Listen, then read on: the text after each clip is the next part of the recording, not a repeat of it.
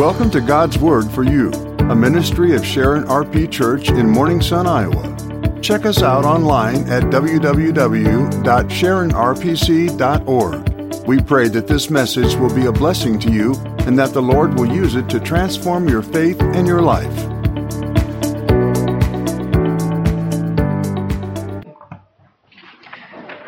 Will you please open in your Bibles with me to Colossians chapter 2.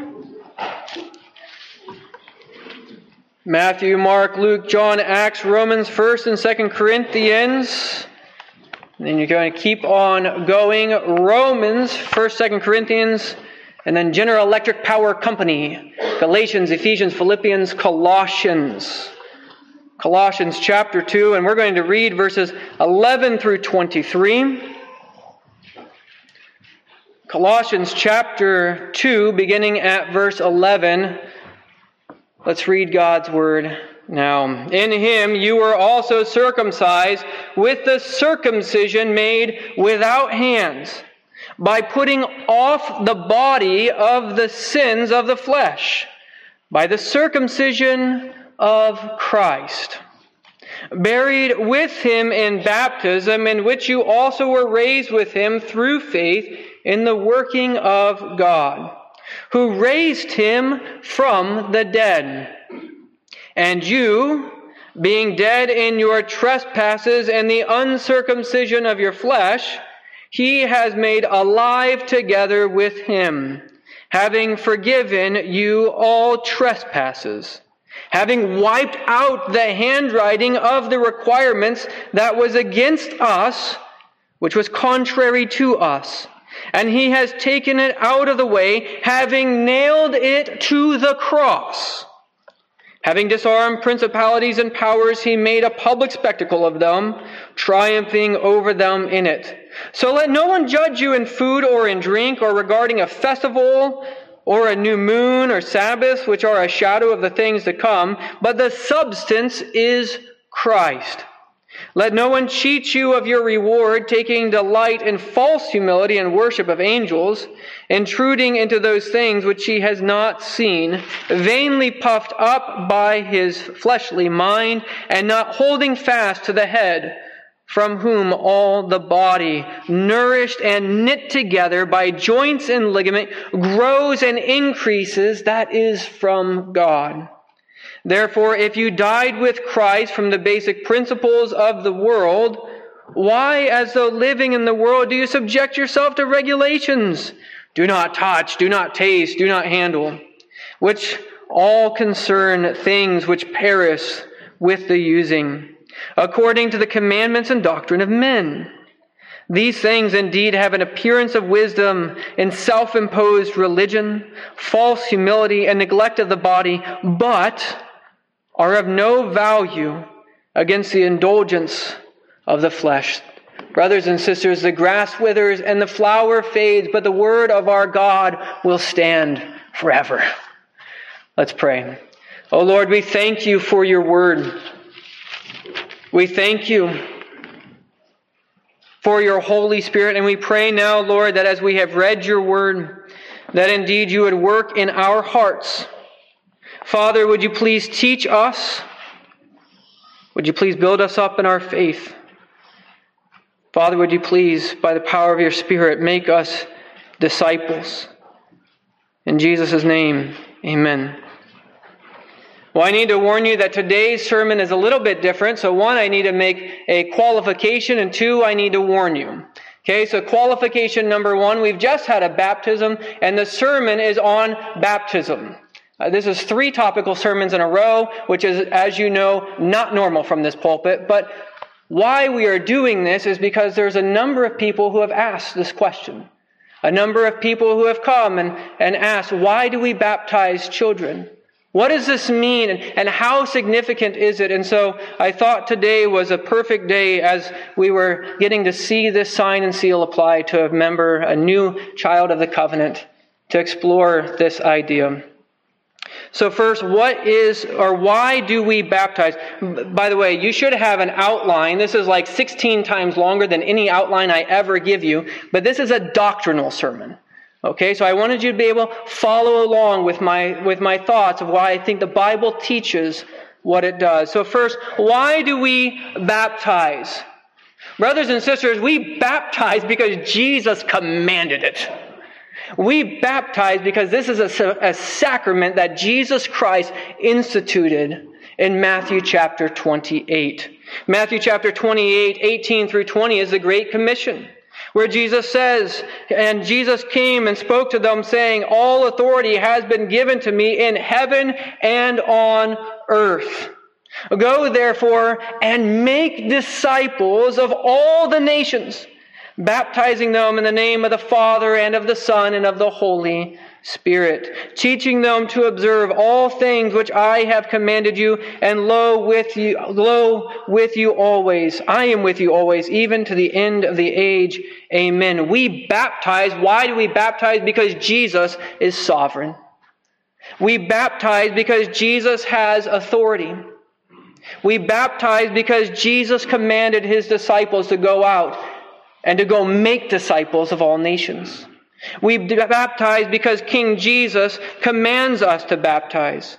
We baptize because Jesus commanded the disciples to go and to teach everything that he had told them to do.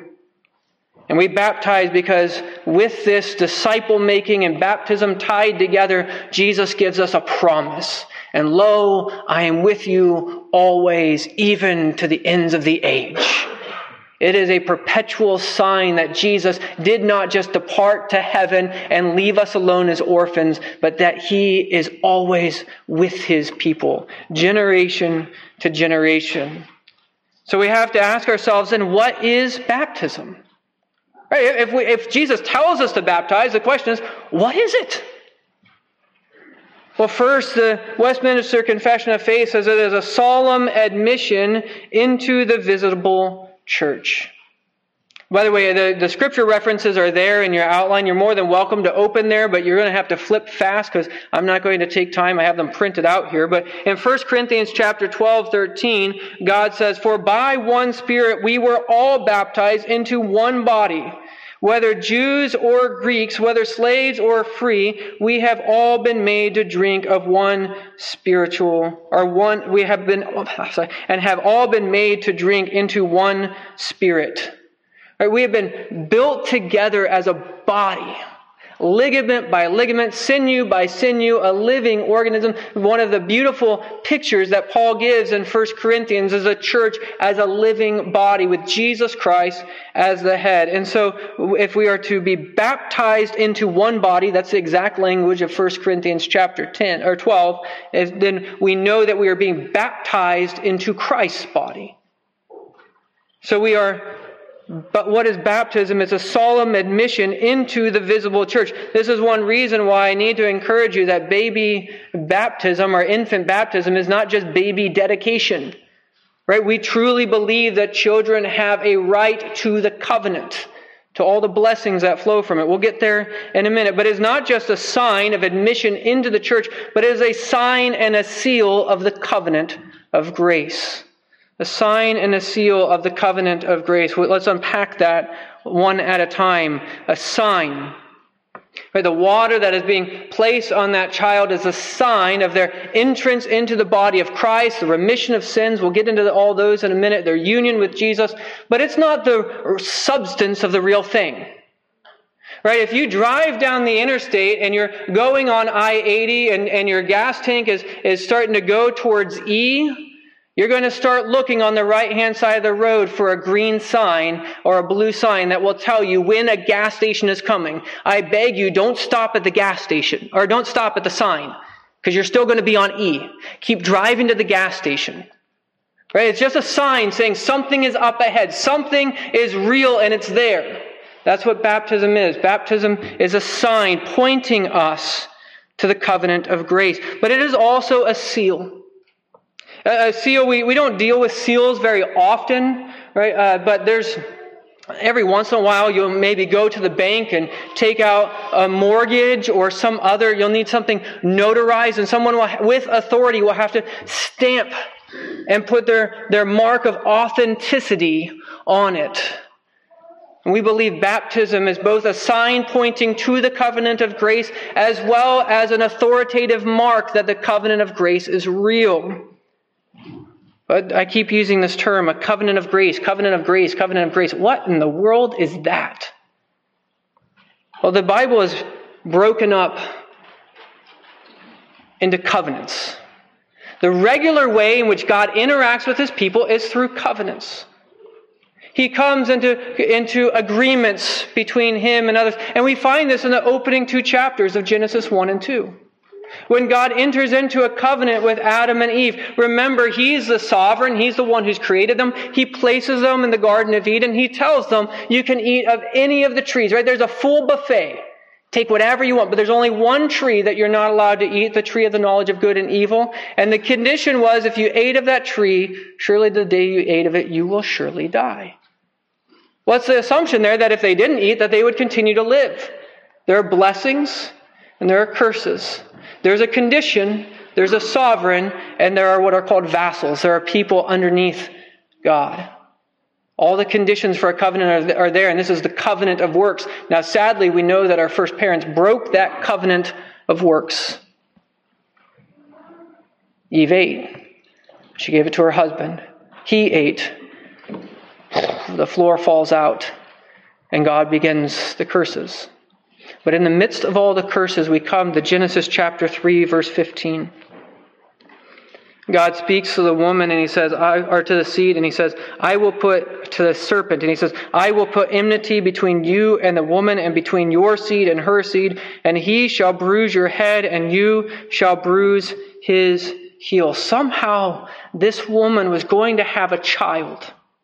And there was going to be a time somewhere in the future in which this child of the woman would finally come and crush the head of the serpent. But the child wouldn't come out unscathed, but would still be wounded. In the midst of the cursing, God gives the first gospel, the first hint of grace, that he isn't just going to destroy them like that.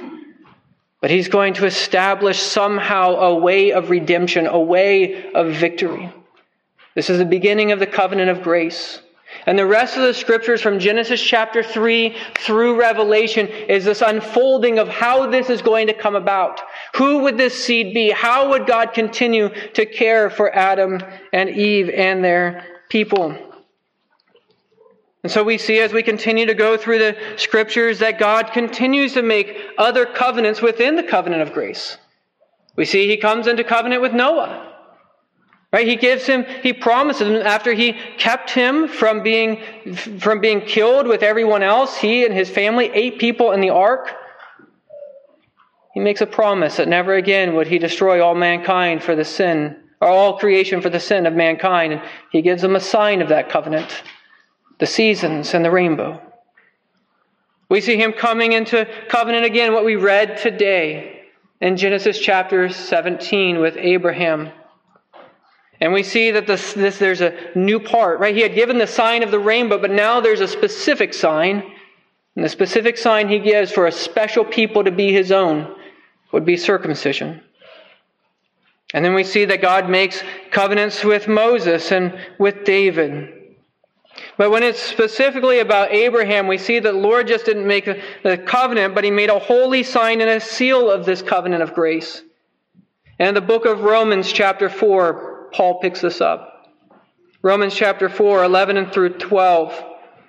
And he received, this is Abraham, and Abraham received the sign of circumcision, a seal of the righteousness of the faith which he had while still uncircumcised, that he might be the father of all those who believed, though they are uncircumcised, that righteousness might be imputed to them also, and the father of circumcision to those who not only are of the circumcision, but who also walk in the steps of faith which our father Abraham had while still uncircumcised. See, the pattern that Paul gives in the book of Romans is that we are justified by faith, just like Abraham was. And how did Abraham receive a seal and a sign? that righteousness was truly his, that God had come into covenant with him, it was the sign and seal of circumcision. Abraham believed and it was credited to him as righteousness, and God gave Abraham something he could see and know that God was truly in a relationship with him. Now, brothers and sisters, I need to tell you that we who believe are the offspring of Abraham. We are that promised seed. When God said, go look at the stars of the sky, it's almost like he dares him, like go ahead, waste all night. Try to count the numbers if you can. Your seed's going to be more numerous than all the stars of the sky. Go outside your tent and go try to count the grains of sand. Brothers and sisters, do you know how many Christians are walking upon the face of this planet? And how many have died in the Lord? Billions upon billions. Count them if you dare. This is what Galatians chapter 3, 8 and 9 teach us. And the scripture, foreseeing that God would justify the Gentiles by faith, preached the gospel to Abraham before, saying, in all the nations you shall be blessed. So then those who are of faith are blessed with believing Abraham. The signs and the seals of the old covenant, in their substance, and what they pointed to and what they guaranteed, is the exact same thing that the signs and seals today of baptism and the Lord's Supper do. See, in Abraham's day, they pointed to Christ. They pointed to a righteousness that had to come outside of himself. And today, when we take of the Lord's Supper and when we observe baptism, we look to someone else who provides our righteousness and takes away our sins. This is what 1 Corinthians chapter 10, 1 through 4 teaches us. Moreover, then, I do not want you to be unaware of all that our fathers were under the cloud and passed through the sea. So remember the Exodus story, right? Everyone went through the sea. God parted the waters and he brought all of his people through the sea. Notice in verse 2, all were baptized into Moses in the cloud and in the sea. All ate the same spiritual food and all drank the same spiritual rock, for they drank of that spiritual rock that followed them, and that rock was Christ. So the Old Testament saints looked to Jesus. Moses was looking to Jesus. Abraham was looking to Jesus. They did not know who this seed was yet, but they knew that God himself was going to save them. Baptism in the New Testament has replaced circumcision in the Old Testament. Colossians chapter 2, 11 through 12 teach this. Right? The sign and seal of the Old Covenant was circumcision. The sign and seal of the New Testament is baptism. In him you were also circumcised with the circumcision made without hands, by putting off the body of the sins of the flesh by the circumcision of Christ, buried with him in baptism, in which you also were raised with him through faith in the working of God who raised him from the dead. They took baptism and this and our circumcision, and they knew that this was teaching them of God's redemption. And now it's replaced by baptism as we look to Christ and we see that Christ has accomplished these works. Both were signs and seals of God's covenant of grace. In substance, they point to Jesus Christ. In the Old Testament, they pointed toward their awaited Messiah, the seed of the woman. And in the New Testament, it is not pointing to the circumcision of the flesh, but what he was meant to do in their hearts. This is why the prophet cried out, "Oh, that you would be circumcised in the heart." And it wasn't just about the outward appearance, but it was about what the Lord was intending to do in their souls.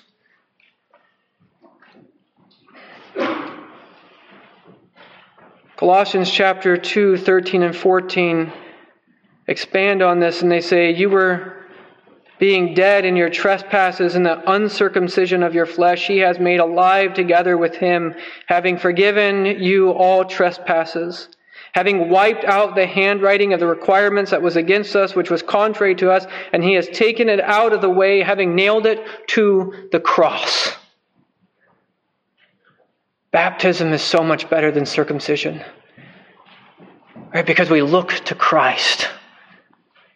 And we see that all the requirements against us, all the condemnation against us was nailed to the cross in the suffering of Jesus Christ. We were in our unregenerate state, dead in our trespasses and uncircumcision, yet God has made us alive with Jesus. He's forgiven us of our sins. All the requirements of the law and the curses of the covenant works are gone. And baptism is that sign and that seal that those promises of truth, that God's covenant of grace still stands. So what is it? What is baptism signified? We've talked a lot about circumcision, but what exactly does baptism signify? What is it pointing to? What is it signing and sealing? First, our engrafting into Christ. Us being dead, but being united to Jesus. Romans 6:5 says, For if we have been united together in the likeness of his death, certainly we also shall be in the likeness of his resurrection. But it's not just our engrafting and union with Christ, it's also our regeneration. Fancy word for new birth. Titus chapter 3 verse 5 says, "Not by works of righteousness which you have done, but according to his mercy, he saved us through the washing of regeneration and renewing of the Holy Spirit." It is God who has made us alive. And baptism is a sign of that and a seal of that. Third, it also teaches us, it signifies and seals to us the remission of sins. Mark chapter 1, verse 4, John came baptizing in the wilderness and preaching a baptism of repentance and remission of sins. Right? Our baptism is meant to point towards, to seal unto us who believe that our sins are truly washed away. Fourthly, what does baptism signify and seal? A giving up unto God through Jesus Christ. Romans chapter 6, 4 and 5 say, "Therefore we were buried with him through baptism into death, that just as Christ was raised from the dead by the glory of the Father, even so we also should walk in newness of life. For if we have been united together in the likeness of his death, certainly we also shall be in the likeness of his resurrection."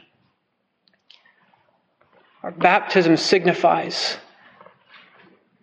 that we die to our old self, and that even after we die, because we are so united to Christ, that when that last great day comes, when the trumpet blast sounds and our King returns, we will rise again. For if Jesus is alive, we will live.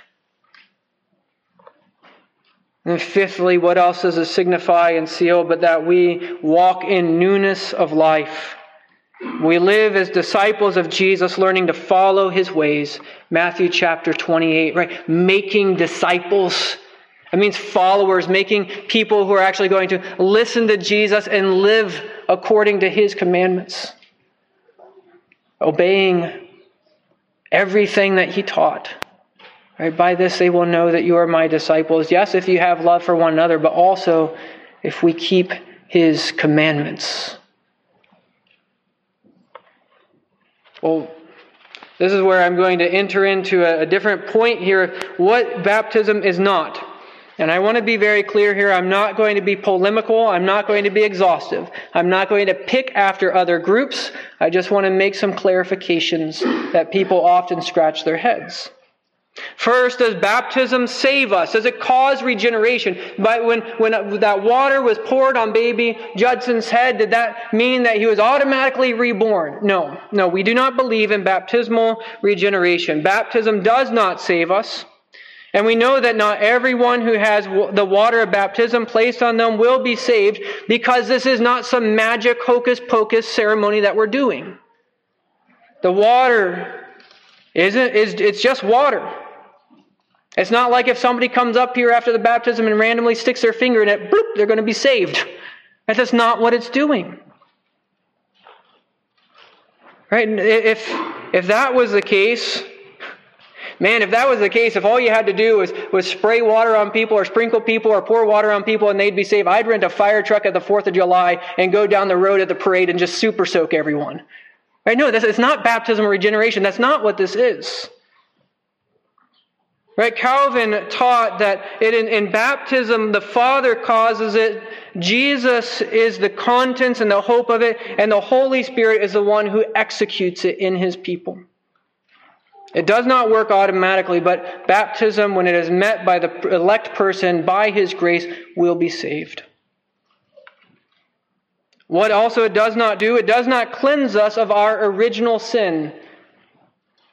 Right, this was an early misunderstanding of baptism. Actually, Emperor Constantine in the 300s, when he was emperor, he waited until he was on his deathbed because he thought that if he was baptized and then the next day he sinned, he had a problem with God. And so he waited until right before he was going to die, and then he had a bishop baptize him because he didn't want to have any actual sin of his own. The problem is, if he had one misthought between then and there, well, you got an issue. Our Roman Catholic and Orthodox friends believe that this is what baptism does. It takes care of your original sins, but you still need to take care of the rest of your sins. This is where the idea of penance and things come up. But the good news is, brothers and sisters, our cleansing isn't found in the sign or the seal, but in the blood and person of Jesus Christ. This is why 1 John chapter 1 says, if we confess our sins, he is faithful and righteous to forgive us our sins and to cleanse us of all unrighteousness. Now, the Greek there is important. The grammar is important. If we confess our sins, this is an active, present, active subjunctive. Meaning, if we are doing it right now, as Christians, admitting that we are those who have sin and confess that sin, Jesus is faithful and righteous and will forgive us our sins and cleanse us of our unrighteousness. Third misunderstanding, what baptism is not, is baptism does not guarantee salvation. We don't have to look very far in the New Testament, or we'll stick in the Old Testament here, in Abraham's own family. Right? If baptism has replaced circumcision, let's look at circumcision for a second. Who was circumcised in Abraham's household? Well, he's got two sons, Ishmael and Isaac. Both of them are circumcised, and yet one of them is not an inheritor of the covenant and the other is. We go one generation further and we look at Isaac. Isaac has two boys also, Jacob and Esau. And yet God himself says in Romans chapter 9, Jacob I loved and Esau I hated, before either of them had done anything good or bad. And so just because the water of baptism is placed on someone does not guarantee that they are saved. We could even push this further and talk about everybody who went through the Red Sea. I mean, you really had to believe, didn't you? If the Exodus came and you had to slaughter the animal and put the blood on the doorposts and on the sides of the door, and you had to walk through and be chased by Pharaoh's army, and then you saw the water spread apart, you would think everybody who walked through those waters would be like, man, did you see the fire? Did you see the cloud? Did you see the water? Man, this is awesome. We are God's people. And yet some of them still complained. Some of them wanted to go back to Egypt. Some of them murmured against Moses and Aaron. Some of them even didn't believe that God would actually give them the covenant land, and they died. Just because someone receives the sign and the seal does not mean that they are going to be saved. Fourthly, the efficacy of baptism or its working is not tied to the moment that it is administered. It's the Holy Spirit's work to execute and act on regeneration. God's elect from all eternity past, the Father sent his one and only Son to be a propitiation for our sins. Jesus lived the perfect life we could never live and died the death we deserve. Jesus was raised from the dead for our justification. Now, it is the work of the Holy Spirit who can take out our heart of stone and give us a heart of flesh. It is the Holy Spirit who circumcises our hearts. And we cannot try to force the Holy Spirit into a box of our own time frame. We can't say, oh, the moment someone was baptized, that's when the Holy Spirit regenerated them. That's when God gave them newness of soul and life. No, it's not how it works. Augustine knew this. He was baptized as a child, and it wasn't until his 20s that he finally found the one in whom his soul was longing to rest in. Luther found this as he was baptized as a child and had absolutely no hope for his soul or any hope of salvation until he read the book of Romans. John Wesley himself baptized as a child and yet did not experience new birth until he heard Luther's preface to the book of Romans. But even those, and I'll point to myself here, who were baptized when they could walk and could talk and make a profession of faith, brothers and sisters, the efficacy of baptism was not until 14 years after I was baptized, when the Lord finally arrested my heart and brought me to himself. Many of you have experienced this in your own lives. God places a sign and seal upon you, or he did this when you were still a child, and yet you didn't know God experientially until you were much older. Has God failed each of these? No. God uses all the means of this life, experiences, relationships, our hardness of hearts, our families, our tragedies, even our own children, to bring us to himself. And yet others of you were baptized when you were children, and you can't pinpoint a day in which you didn't love Jesus. Rather, in your life, the love of Jesus was like the sunrise. You experienced the beauty of God's grace from your earliest years, and your soul has been warmed by his grace more and more as the years have continued. Thank God. Jesus himself, in John chapter 3, teaching on this rebirth, says, "The wind blows where it wishes, and you hear the sound of it, but you cannot tell where it comes from and where it goes. So is everyone who is born of the Spirit."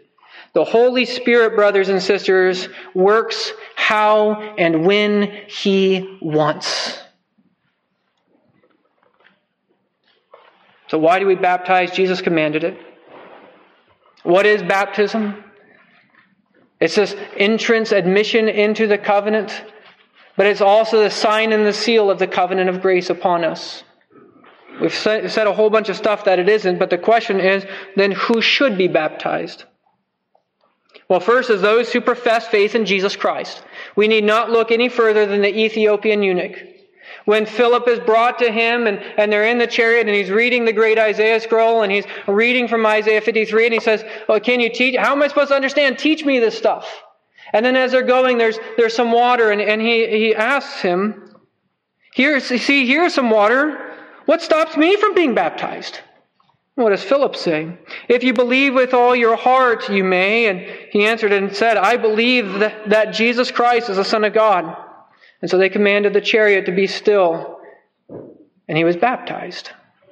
This adult professed his faith in Jesus Christ. So how in the world do we Presbyterians get the right or get the crazy idea that children should be baptized? Well, I'm going to go through a series of different ones with you. I'm not going to spend a lot of time on this, but I hope it's helpful for you to take home, chew over, go read the scriptures for yourself. And ask, is this biblical? First, children of members of the visible church are to be baptized. I just want to warn you, I'm not going to bring a proof texting litany to you. You will not find anywhere in the Bible a commandment, "And thus thou shalt baptize all thy babies." You won't find it. It's not there. Right, this is something we see not by proof texting, but being immersed in the entirety of God's word. And I just need to warn you, if that's your standard, you need an absolute command from God to do anything. I say this with some trepidation. We might want to stop giving the ladies in the church communion, because nowhere in the Bible will you find a scripture passage that explicitly says, "And the women are to take communion also." And yet we all know somehow that these women are also part of the body of Christ. And have a right to the Lord's sacraments. And so I'm not going to proof text. We're taking a reasoned position. And so the first is a general principle. God's sign is upon those in covenant with him. This is what we read in Genesis chapter 17. If someone is in covenant with Jesus Christ, there is a sign of that covenant placed upon them. We saw this in Adam, or in Abraham. Genesis 17, 13 and 14. He who is born in your house and he who is bought with your money must be circumcised, and my covenant shall be in your flesh for an everlasting covenant.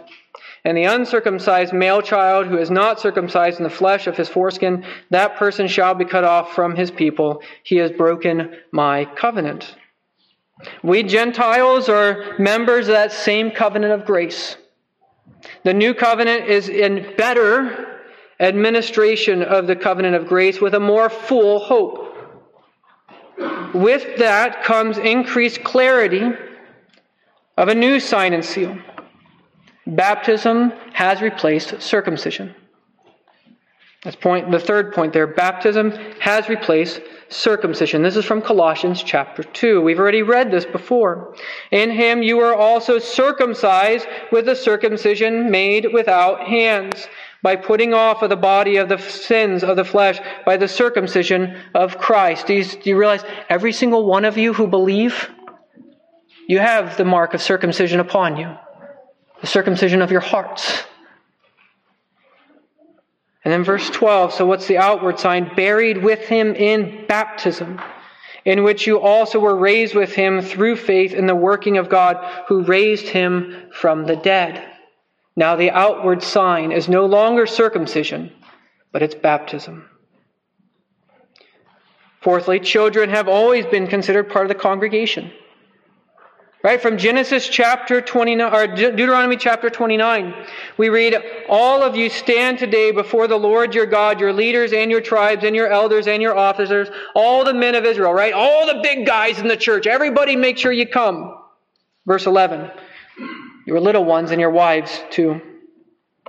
Also the stranger who is in your camp, from the one who cuts your wood and the one who draws your water. And then in Joel chapter 2, verse 16, God is again bringing together the people. He says, gather the people, sanctify the congregation, assemble the elders, gather the children and the nursing babies. Let the bridegroom go out from his chamber and the bride from her dressing room. Do you see that the children are included in the congregation? Jesus picks up on this himself. I love when we get to go to Jesus' own words. Luke chapter 18, verses 15 and 17. Jesus taught that children were a part of the kingdom of God. Then they also brought infants to him that he might touch them. But when his disciples saw it, they rebuked Jesus. But Jesus called them to him and said, let the little children come to me, and do not forbid them. By the way, just so we understand, the Greek there is these are nursing babies. These are little infants. These are not like 8-year-olds who can walk up there on their own. These are little people being carried by their parents. And what does he say of these little children? For such is the kingdom of God. Assuredly, I say to you, whoever does not receive the kingdom of God as a little child will by no means enter it. Jesus says children are in the kingdom of God. Children, this is good news for you. This gives hope to parents. Another principle here is that parents of their children became disciples of Jesus. And this is just an argument from what would happen in the Jewish world, right? If you were a Gentile and you came to faith in the Lord, you would go through initiation rites. If you were a male, you would be circumcised. And guess what would happen to your children? They would also be circumcised. And that Jesus doesn't repeal this. So we would expect that the initiation rites of children would still come along with their parents. Last, or maybe this is second to last or third to last here, is that those to whom the promise of grace was made are to be baptized. I need to be careful with this. The Apostle Peter himself, his very first sermon after Pentecost, he says this, Acts 2, 38 and 39, repent And let every one of you be baptized in the name of Jesus Christ for the remission of sins, and you shall receive the gift of the Holy Spirit, for the promise is to who? To you and to your children, and to all who are far off, as many as the Lord our God will call. The children are also promised this grace. And if they have been promised this grace along with their parents, they ought to receive that sign of grace, the same as an Israelite child 8 days old. Lastly on here would be the household pattern of baptism in the New Testament. If we looked at Lydia in Acts chapter 16, where we would find this woman, and as she was there beside the water and Paul preaches the gospel to her, Acts chapter 16 verse 15, it says, "And when she and her household were baptized, she begged us, saying, 'If you have judged me to be faithful in the Lord, come to my house and stay.' So she persuaded us, and there she was baptized, her and her whole household." You might say, well, that's just one time. Well, we don't need to even go to another chapter. Acts chapter 16, verse 30 and 33. Things don't go well for Paul and his friends in Philippi. Actually, they're thrown into jail for preaching Jesus Christ. And there, God makes a miraculous thing happen. And the gates open. And the Philippian jailer cries out to them, "Sirs, what must I do to be saved?" When they realize that something has happened. And they said to him, "Believe on the Lord Jesus Christ, and you will be saved, you and your household." Then they spoke the word of the Lord to him and all who were in his house. And he took them that the same hour of the night and washed their stripes. And immediately he and all his family were baptized. The household was evangelized. The household was baptized. The household, the children, the parents were told of the gospel of Jesus Christ. And then Paul, when he's writing to the people in Corinth, he says about Crispus, their synagogue leader, he says, "And he departed from there and entered the house of a certain man named Justus, one who worshiped God, whose house was next door to the synagogue. Then Crispus, the ruler of the synagogue, believed on the Lord with all his household, and many of the Corinthian hearing believed and were saved." Again and again and again, households are baptized. And so I hope, as we look at the blessings of covenant baptism, that you realize this is a robust sign and seal of the grace that God has given to his people. Parents have a blessing in their children being baptized, because they get to pray for their children to profess faith in Jesus Christ. They get to see that they and profess that their children are truly a gift from God entrusted to them. Parents, as they bring their children to baptism, get to see their children admitted to the roles of the church. And they also, parents, get to make promises to raise the children in the fear and admonition of the Lord. They get to pray for their kids. Read the Bible with their children. They get to be taught by Sabbath school teachers. They get to worship God. They get to sit under the ordinances. They get the fellowship of the saints. And indeed, they are encouraged to rightly discern the body and blood of Jesus when someday they might come and take of the Lord's Supper themselves. The congregation gets to care for their child, and the parents get to see their children cared for. Parents are allowed to, or the congregation gets to do what we got to do this morning and rejoice that God's covenant endures to all generations. The congregation is able to submit their children to the blessing of covenant fellowship for pastoral care, shepherding, prayer, the word, help, encouragement, correction, and even training by other members of the church. Why do we baptize? Because Jesus commanded us to baptize. What does baptism mean? The full-orbed picture, signs, and seals of redemption. Who do we baptize? Oh, we definitely baptize adults when they profess Jesus Christ. And we baptize the children of professing members. because the Lord is gracious.